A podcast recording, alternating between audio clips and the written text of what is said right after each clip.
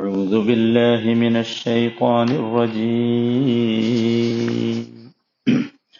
شهر رمضان الذي أنزل فيه القرآن هدى للناس هدى للناس وبينات من الهدى والفرقان. فمن شهد منكم الشهر فليصم. ومن كان مريضا أو على سفر فعدة من أيام أخر. يريد الله بكم اليسر ولا يريد بكم العسر ولتكملوا العدة ولتكملوا العدة ولتكبروا الله على ما هداكم ولعلكم ولعلكم تشكرون. നൂറ്റി എൺപത്തി അഞ്ചാമത്തെ വചനം. ഷെഹ്റു റമദാൻ. റമദാൻ മാസം. അല്ലതി ഉൻസില ഫീഹിൽ ഖുർആൻ. ഖുർആൻ അവതരിച്ച. ഹുദല്ലിന്നാസ് മനുഷ്യർക്കാകമാനം മാർഗദർശനമായി. وبينات من الهدى والفرقان സത്യാസത്യങ്ങളെ വിവേചിക്കുന്നതും സന്മാർഗം കാണിച്ചു തരുന്നതുമായ തെളിഞ്ഞ പ്രമാണങ്ങളായി ഫമൻ ഷഹിദ മിൻകും الشهر فليصم അതിനാൽ ആ മാസത്തിൽ നിങ്ങൾ സാക്ഷിയായാൽ ആ മാസം മുഴുവൻ വ്രതമനുഷ്ഠിക്കണം ومن كان مريضا أو على سفر فعدة من أيام أخر അന്ന് രോഗിയോ യാത്രക്കാരനോ ആയവൻ മറ്റ് നാളുകളിൽ നോമ്പനുഷ്ഠിച്ച് എണ്ണം തികക്കണം യുരീദുല്ലാഹു ബിക്കുമുൽ യുസ് അള്ളാഹു നിങ്ങൾക്ക് സൗകര്യമാണ് ഉദ്ദേശിക്കുന്നത് വലാ യുരീദു ബിക്കുമുൽ അസ് അവൻ നിങ്ങൾക്ക് ഞെരുക്കം ഉദ്ദേശിക്കുന്നില്ല. വലിതുക്കുമിലുൽ ഐദ്ദ നോമ്പിന്റെ എണ്ണം നിങ്ങൾ പൂർത്തിയാക്കാൻ വേണ്ടി. വലിതുക്കബിറുല്ലാഹ അലാ മാ ഹദാക്കും നിങ്ങൾക്ക് സന്മാർഗമരുളിയതിന്റെ പേരിൽ നിങ്ങൾ അവനെ വാഴ്ത്തേണ്ടതിനും. വലഅല്ലക്കും തഷ്കുറൂൻ അവനോട് നന്ദിയുള്ളവരായിരിക്കാൻ വേണ്ടിയുമാണ് ഈ വിധം നിർദ്ദേശിക്കുന്നത്. നൂറ്റി എൺപത്തി അഞ്ചാമത്തെ ഈ വചനവും നോമ്പുമായി ബന്ധപ്പെട്ട് തന്നെയാണ്. ഇവിടെ മുമ്പ് നോമ്പുമായി ബന്ധപ്പെട്ട് അവതരിപ്പിച്ച വചനങ്ങൾ അവതരിച്ച് കുറച്ചു കാലം കഴിഞ്ഞ ശേഷമാണ് ഈ വചനം അവതരിക്കുന്നത് എന്നാണ് സന്ദർഭത്തിൽ നിന്ന് നമുക്ക് ബോധ്യമാകുന്നത്. ഷെഹ്റു റമദാൻ. ഷെഹർ എന്ന പദത്തിനാണ് നാം മാസം എന്ന് പരിഭാഷപ്പെടുത്തിയത്. ഷെഹർ എന്ന് പറഞ്ഞാൽ മുദ്ദത്തുന്മ ബൈനൽ ഹിലാലൈൻ എന്ന രണ്ട് ഹിലാലുകൾക്കിടയിലുള്ള സമയമാണ്. ഷെഹർ എന്ന് വിളിക്കാനുള്ള കാരണം സുമ്മിയ ബിദാലിക്ക ലിഷ്തിഹാരിഹി. അത് ഇഷ്തിഹാറിന് വേണ്ടിയാണ്. അഥവാ റമദാൻ ഷെഹ്റു റമദാൻ ഷെഹ്റു മുഹറം എന്ന് പറയുമ്പോൾ മുഹറം ആരംഭിച്ചു എന്ന ഷുഹറത്ത് എന്ന പ്രസിദ്ധി വരുന്നു. അതുകൊണ്ടായിരിക്കണം ഷെഹ്ർ എന്ന് വിളിച്ചത് എന്നാണ് മനസ്സിലാക്കപ്പെടുന്ന ഒന്നാമത്തെ കാര്യം. ഷെഹ്റു റമദാൻ. റമദാൻ ഷെഹർ റമദാൻ മാസം. റമദാൻ മാസം. റമദാൻ എന്ന് പറഞ്ഞാൽ ഷെഹറു റമദാൻ എന്ന് പറയുമ്പോൾ ഷെഹർ മുദാഫാണ്. റമദാൻ എന്നത് മുദാഫു ഇലൈഹിയാണ്. റമദാൻ എന്ന പദം അറബി ഭാഷ ഗ്രാമർ അനുസരിച്ച് മംനൂഅൻ മിനസ്സർഫാണ് അതിന്റെ കൂടെ തെൻവീനുകളൊന്നും വരില്ല. അതിന്റെ കാരണം അതിൽ അത് അലമാണ്. പിന്നെ സിയാദത്തുൽ അലിഫ് വന്നൂൻ റമദാൻ എന്നതിന്റെ അവസാനം അലിഫും നൂനും ഉണ്ട്. ഷഹറു റമദാൻ. റംദ് എന്നതിൽ നിന്നാണ് റമദാൻ വന്നത്. റംദ്. റംദ് എന്ന് പറഞ്ഞാൽ ചൂടാണ്. കരിച്ചു കളയുന്ന ചൂടാണ് റബ്ബ് എന്ന് പറയുന്നത്. അപ്പൊ റമദാൻ എന്ന് ഈ മാസത്തെ വിളിച്ചത് രണ്ട് കാരണങ്ങൾ ചരിത്രം രേഖപ്പെടുത്തുന്നുണ്ട്. ഒന്നാമത്തേത് അറബികൾ ഈ മാസം മാസങ്ങളുടെ പേരുകൾ നിശ്ചയിച്ചപ്പോ ഏറ്റവും ഉഷ്ണമുള്ള കാലം. ഓരോന്നിനും കാലമനുസരിച്ചാണ് നിശ്ചയിച്ചത്.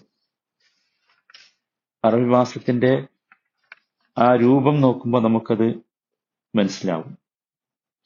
ഓരോന്നിനും നിശ്ചയിച്ചത് ആ കാലമനുസരിച്ചാണ്. അതുകൊണ്ടാണ് മുഹറം സഫർ റബീഉൽ അവൽ മുഹറം അറബികൾ പവിത്രമായി കണ്ടിരുന്ന കാലമാണത്.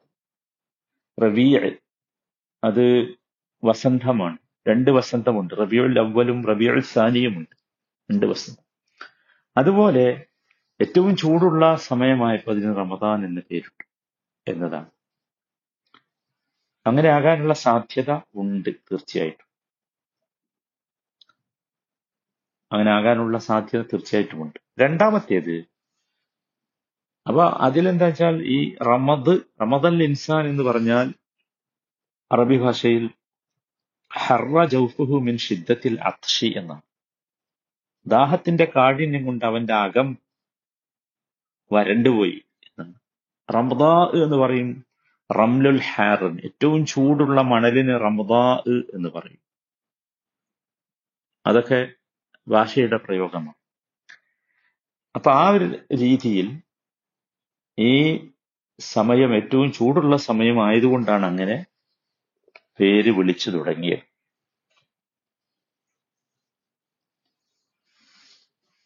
രണ്ടാമത്തെ വിവക്ഷ അല്ലെങ്കിൽ ആശയം എന്ന് പറയാവുന്നത് തെറ്റുകളെ കരിച്ചു കളയും റമദാൻ. ഷഹറു റമദാൻ നമുക്കറിയാം മഹഫിറത്തിന്റെ മാസമാണ്. പാപങ്ങൾ പൊറുക്കുന്ന മാസമാണ്. അപ്പൊ തെറ്റുകളെ കരിച്ചു കളയുക എന്ന അർത്ഥത്തിലാണ് റമദാൻ വന്നത് എന്നും വിവക്ഷിക്കപ്പെടുന്നുണ്ട്. രണ്ടായാലും പരസ്പര വിരുദ്ധമല്ല പൂരകങ്ങളാണ് എന്നാണ് യഥാർത്ഥത്തിൽ നാം മനസ്സിലാക്കേണ്ടത്. ഇനി പറയുന്നത് അല്ലതി ഉൻസില ഫീഹിൽ ഖുർആൻ. അല്ലതി എന്നത് ഷഹർ എന്നതിന്റെ സിഫത്താണ്. അല്ലതി ഉൻസില ഫീഹിൽ ഖുർആൻ. ഖുർആൻ അവതരിപ്പിക്കപ്പെട്ട മാസം. നുസൂൽ എന്നത് മുകളിൽ നിന്നാണ്. ഇറക്കുക എന്ന് പറയുമ്പോൾ മുകളിൽ ഒരു സാധനമാണ് എന്ത്? താഴത്തേക്ക് ഇറക്കൽ ഇവിടെ ഉൻസില അല്ലെങ്കിൽ നുസൂൽ എന്ന പ്രയോഗം വന്നത് യഥാർത്ഥത്തിൽ അള്ളാഹുവിന്റെ കലാമാണ് ഇവിടെ അവതരിപ്പിക്കപ്പെടുന്നത്. അത് അള്ളാഹുവിൽ നിന്നാണ്. അള്ളാഹു ആകാശങ്ങളുടെ മീതെ അർഷിലാണ് അള്ളാഹു ഉള്ളത്. അതുകൊണ്ടാണ് ഉൻസില വന്നത്. ഉൻസില. ഉൻസില. ഇനി വിശുദ്ധ ഖുർആാനുമായി ബന്ധപ്പെട്ട് ഉൻസിലയും അതുപോലെ തന്നെ അതിന്റെ നിഷ്പന്നങ്ങളായ നസലയും നസലയുമൊക്കെ കാണാം. അൻസല. അൻസല അല്ലെങ്കിൽ ഉൻസില. അതുപോലെ നസലയുണ്ട് നസലയുണ്ട്. അതിൽ നസല എന്നത് ഉൻസിലയുടെ മുമ്പ് നമ്മൾ സംസാരിക്കേണ്ടത് അതാണ് തോന്നുന്നു. നസല എന്നത് റൂഹുൽ അമീൻ അഥവാ ജിബിരിയിലുമായി ബന്ധപ്പെട്ട് മാത്രം പറയുന്ന പദമാണ്. നസല ബിഹി റൂഹുൽ അമീൻ. സൂറത്തു ഷുറാല തൊണ്ണൂറ്റി നൂറ്റി തൊണ്ണൂറ്റി മൂന്നാമത്തെ വചനം. നസ്സലയാകട്ടെ ഒരു പൊതുവായ പദമാണ്. തനസ്സലുൽ മലായിക്കത്ത്. മലക്കുകൾ ഇറങ്ങും മനസ്സിലായില്ലേ? മറ്റുള്ള ആ ഇറക്കങ്ങൾക്കൊക്കെ നസ്സല പ്രയോഗിച്ചിട്ടുണ്ട് എന്നാൽ അൻസല എന്ന പദം മക്സൂറത്തുൻ അലല്ലാ അത് അള്ളാഹുവിൽ മാത്രം പരിമിതമാണ്. വിശുദ്ധ ഖുറാനിലെ അൻസലകളോ ഉൻസിലകളോ പരിശോധിച്ചാൽ നമുക്കത് ബോധ്യമാകും. വിശുദ്ധ ഖുറാനിൽ വന്ന ഒന്നാമത്തെ ഉൻസില സൂറത്തുൽ ബക്കറയിലെ നാലാമത്തെ വചനമാണ്. വല്ലദീന يؤمنون بما ഉൻസില ഇലൈക് വമാ ഉൻസില من قبلك. അത് അള്ളാഹു ആണല്ലോ അവതരിപ്പിക്കപ്പെട്ട എന്ന് പറഞ്ഞാൽ അള്ളാഹുവാണ് ഇരുപത്തിരണ്ടാമത്തെ വചനം ഖുർആൻ മുഴുവൻ പരിശോധിച്ചാൽ അത് കാണാം. വലഖദ് അൻസൽന ഇലൈക ആയാത്തിൻ ബയ്യിനാത്ത്. അൻസൽന നാം അഥവാ അള്ളാഹുവാണ് തൊണ്ണൂറ്റി ഒമ്പതാമത്തെ വചനമാണ്. അങ്ങനെ ഖുർആൻ മുഴുവൻ പരിശോധിച്ചാൽ നമുക്കത് കാണാൻ സാധിക്കും. സുഹൃത്ത് ആലിംബ്രാനിലേക്ക് വന്നാൽ മൂന്നാമത്തെ വചനം എല്ലാ സൂറത്തുകളിലും അത് കാണാൻ കഴിയും. ഞാൻ ചില ഉദാഹരണങ്ങൾ മാത്രം പറഞ്ഞു എന്നേ ഉള്ളൂ. ആ വിഷയം മനസ്സിലാക്കാൻ വേണ്ടിയുള്ള ഒരു ഉദാഹരണം എന്ന നിലയ്ക്ക് പറഞ്ഞു. സൂറത്തു നിസായിലേക്ക് വന്നാൽ നൂറ്റി അഞ്ചാമത്തെ വചനം ഇന്ന അൻസൽന ഇലൈക്കൽ കിതാബ ബിൽ ഹഖ്. ഓരോ അധ്യായവും പരിശോധിക്കും. അതിൽ ഒക്കെ ഉദാഹരണമുണ്ട്. മാഇദയിലേക്ക് വന്നാൽ ഇന്ന അൻസൽന തൗറാത്ത ഫീഹ ഹുദൻ. അവിടെ. അൻആമിലേക്ക് വന്നാൽ അവിടെയും കാണാം. ഇത് വഹാദ കിതാബുൻ തൊണ്ണൂറ്റി രണ്ടാമത്തെ വചനം. വഹാദ കിതാബുൻ അൻസൽനാഹു മുബാറക്. നാം അതിനെ അവതരിപ്പിച്ചു. സുഹൃത്ത് ആരാഫിലെ രണ്ടാമത്തെ വചനം കിതാബുൻ ഉൻസില ഇലൈക്. ഉൻസില ഇലയിക്ക് ഖുറാമായിട്ട് ബന്ധപ്പെട്ടല്ലോ കേട്ടോ എന്തും എന്തവതരിച്ചാലും ഇപ്പം സുറത്ത് ആറാഫിലെ ഇരുപത്തി ആറാമത്തെ വചനത്തിൽ വസ്ത്രത്തെ കുറിച്ച് പറയുന്നിടത്ത് കാണാം. യാ ബനി ആദമ ഖദ് അൻസൽനാ ലിബാസൻ അവിടെ വസ്ത്രമാണ്. സുഹൃത്ത് തൗബയിലെ ഇരുപത്തി ആറാമത്തെ വചനത്തിൽ സമാധാനത്തെ കുറിച്ച് പറയുന്നിടത്ത് അൻസല പറഞ്ഞു. സുമ്മ അൻസൽ അള്ളാഹു നാൽപ്പതാമത്തെ വചനത്തിലുണ്ട്. അപ്പൊ അള്ളാഹു അവതരിപ്പിക്കുന്നത് എന്നാണ്. അവിടെ സമാധാനമായ വെള്ളം മഴ വർഷിക്കുന്നിടത്ത് അങ്ങനെയാണ് പറയുന്നത്. കമാ ഇൻ അൻസൽനാഹു യൂനുസിലെ ഇരുപത്തിനാലാമത്തെ വചനത്തിൽ കാണാം. സുറത്ത് യൂസുഫ് രണ്ടാമത്തെ വചനം ഖുർആൻ പറ്റി പറയുന്നിടത്ത് തന്നെ പറയുന്നുണ്ട് ഇന്ന അൻസൽനാഹു ഖുർആനൻ അറബിയൻ. ഇന്ന അൻസൽനാഹു ഖുർആനൻ അറബിയൻ അങ്ങനെ വിശുദ്ധ ഖുർആൻ മുഴുവൻ പരിശോധിച്ചാൽ നമുക്കിത് കാണാൻ സാധിക്കും. ഇന്ന അൻസൽനാഹു ഫി ലൈലത്തിൽ ഖദർ എല്ലാവർക്കും അറിയുന്നതാണ്.